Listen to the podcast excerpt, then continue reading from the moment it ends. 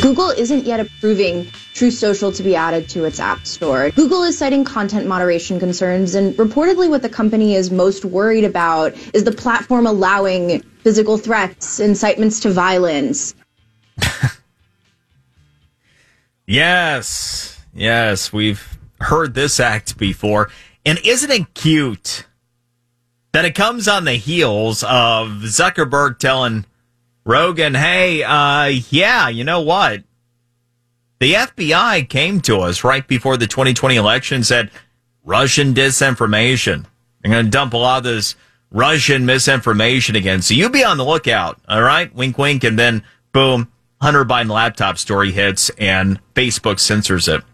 So, um, yeah, we also know that Jen Psaki of the drinking game, which by the way, who doesn't miss Jen Psaki of the drinking game? Because if you ha- ever come across the current White House briefings, the only way that you could enjoy what happens there is if you like rubbernecking accidents. If you're the the, the sycophant who decides you're going to slow down and cause another accident because you're uh, you you will like what goes on there. Otherwise, you're horrified by somebody so incompetent representing a president that's so incompetent. At least Jen Psaki was, you know, doing her best to try to make somebody who's incompetent as president look as though they were competent. So anyway, um, one of the things that Jen Psaki of the drinking game had informed us is, oh, and by the way, we at the White House work with Facebook. We work with the social media companies to let them know uh, what potential things might be misinformation. Oh, okay. So we now know that the White House itself might even issue directives that then federal agencies will communicate to social media companies. I wonder what the Biden administration's view of Truth Social is. Any takers on this one? Joining us to talk about these uh, festivities, Adam Rizzeri, once again, agency partner interactive. Adam, what do you make of all this? Hey, Brian, great to be with you. And just kind of a funny shout out to the daily Psaki bombs that we used to get. Um, yeah, totally. Totally agree with you. I just, I never thought I would miss Raggedy Ann so much. Um, not, not specific to, specific to Truth Social though, you know, the way I see it is this. I, I feel like Google is doing what Google does. It's big tech protecting big tech. They're trying to protect Twitter. They're also trying to protect their, well, the big guy, right? They're trying to protect him as well. And they're sitting here holding basically Truth Social, a, a, platform that now has close to 4 million users on iOS alone. 4 million very, very daily active users, I should say. And they're trying to hold this platform to basically a double standard. I mean, how much violence and how much, okay, Facebook, right? Facebook is available on Android. Google allows it to basically facilitate the drug trade, illegal organ, organ harvesting. Uh, they allow child sex predators on the platform. They allow organized calls for violence on the Facebook app for Android. And then you have TikTok, right? TikTok literally was exposed for having Chinese state accounts trying to, to run Chinese propaganda through the United States. But Google has no problem with that. So, you know, let's, let's do what we do, right? Big tech and let's hold this, this startup company, this up and comer, this, this competing force to Twitter and, and let's just try to keep them down because you know, we, we wouldn't want them to have access to about 130 million Americans who use Android devices. You know, Brian, this is just par for the course, right? And as we are now in September, uh, looking at Labor Day weekend, we have November coming up, and it's going to be here in the blink of an eye, right? The older we get, the faster time seems to go. That is the true. The midterms are going to be here like tomorrow, you know? And so why would we want the rest of America to be able to have access, just ready-made access on their phone to President Trump's thoughts, right? We would we want to try and keep you know the, the whole orange man bad syndrome thing is still real in this country, and that's a really sad reality. Um, well, I, I do have an answer for you, though. I mean, you man mentioned a lot of pretty bad things there, you know, that are allowed on on the uh, the Android platform, but obviously Trump is far worse than all those. I mean that that's the answer is is clearly Trump is is far worse than even uh, the the most nefarious, you know, uh, well, Chinese you, actor. If you follow MSNBC, right, or CNN, and I mean even even CNN's boss, right, he's starting to fire people because they are not being journalists, right? They are they are just falling into mass formation psychosis. They're following falling into this this psychosis that allows them to only see hate and rage, right, and not see the reality and see the truth of things. Well, well we'll see. I would like to see CNN get back to a place where they uh, they are a credible source of information. Um, I I will reserve judgment at this point. Uh, that said, yes, getting rid of um, not so reliable sources is a is a good place to start.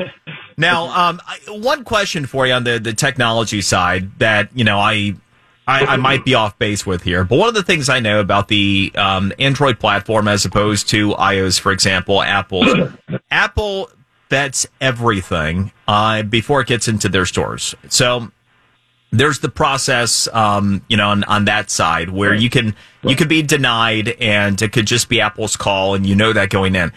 When you you're talking about the Android platform, it's always been open source, and so you know typically you'll have apps that get on that platform uh, that can be utilized. And it's only if it's discovered that there is a problem after the fact that then they will step in and, and take action.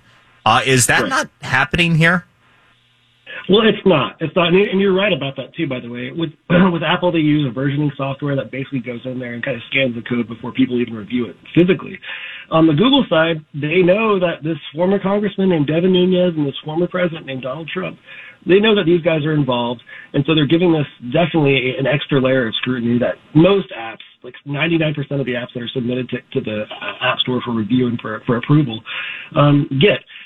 Brian, I've submitted, once upon a time, I created a version of Angry Birds called Angry Pugs, right? Because I have pugs. I, just, I submitted that to the Google store and it was approved and, and it was live for several years. And it was just a goofy version of Angry Birds, but with pugs and a cat instead. um, I had like it was like no scrutiny, right? Like I submitted to the App Store, it was approved within hours, and it's taken Truth Social how many months now to get this this Android situation resolved? I mean, it's insane. And Devin Nunes is, is totally justified to be frustrated about this. I mean, this is a company that's pre-revenue, right? They have vendors to pay, and unfortunately, they chose their business partners well, right? RightForge and Martin Avila. It's a great company, and Martin's a great business leader. He he he's owed about 1.6 million dollars but he's still active on Truth Social, even though Truth Social owes his company a lot of money, because he believes in what it's all about. And he knows that once they're able to get access to Android and get access to a larger market, this this this Truth Social app, man, like they there's so much opportunity just waiting to explode right now, yeah, yeah. and and that means great things for RightForge in the future.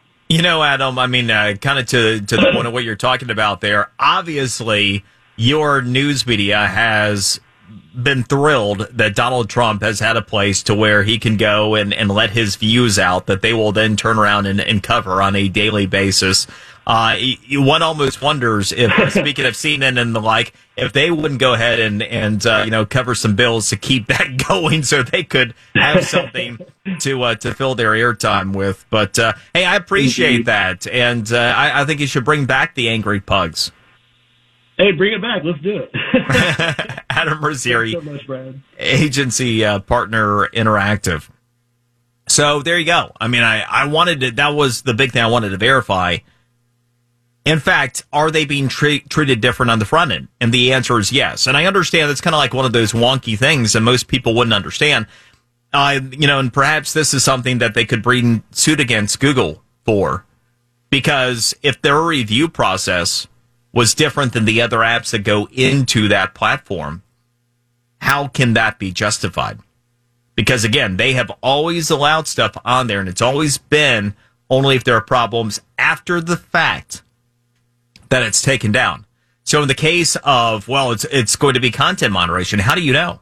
How do you know there's a content moderation problem? There hasn't even been anything that's been presented to you that represents a problem. You're just saying, that you don't agree with those policies, which again is not the case for anybody else that's trying to get onto that Google platform. So, yeah, I mean, it's pretty clear what goes on there. Now, let's take a look at some of the news from around the state that impacts you.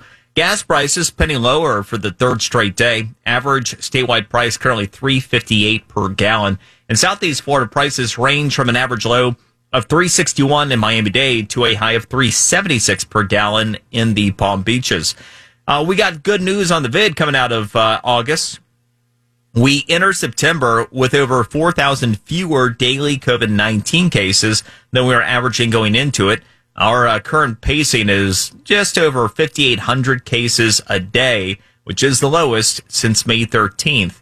And we talked about this in the first hour, but with the first half of the Atlantic hurricane season in the books, the least active in 38 years. And that despite preseason forecasts suggesting this year's hurricane season would be among the most active on record through August. There have only been three tropical storms, no hurricanes, which by the way, I mean,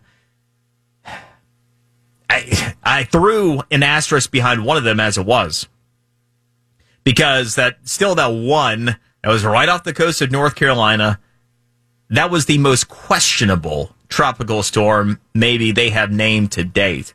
Didn't even last for six hours. Topped out at 40, which is the minimum you can have to be named. I just, I never really saw that eye.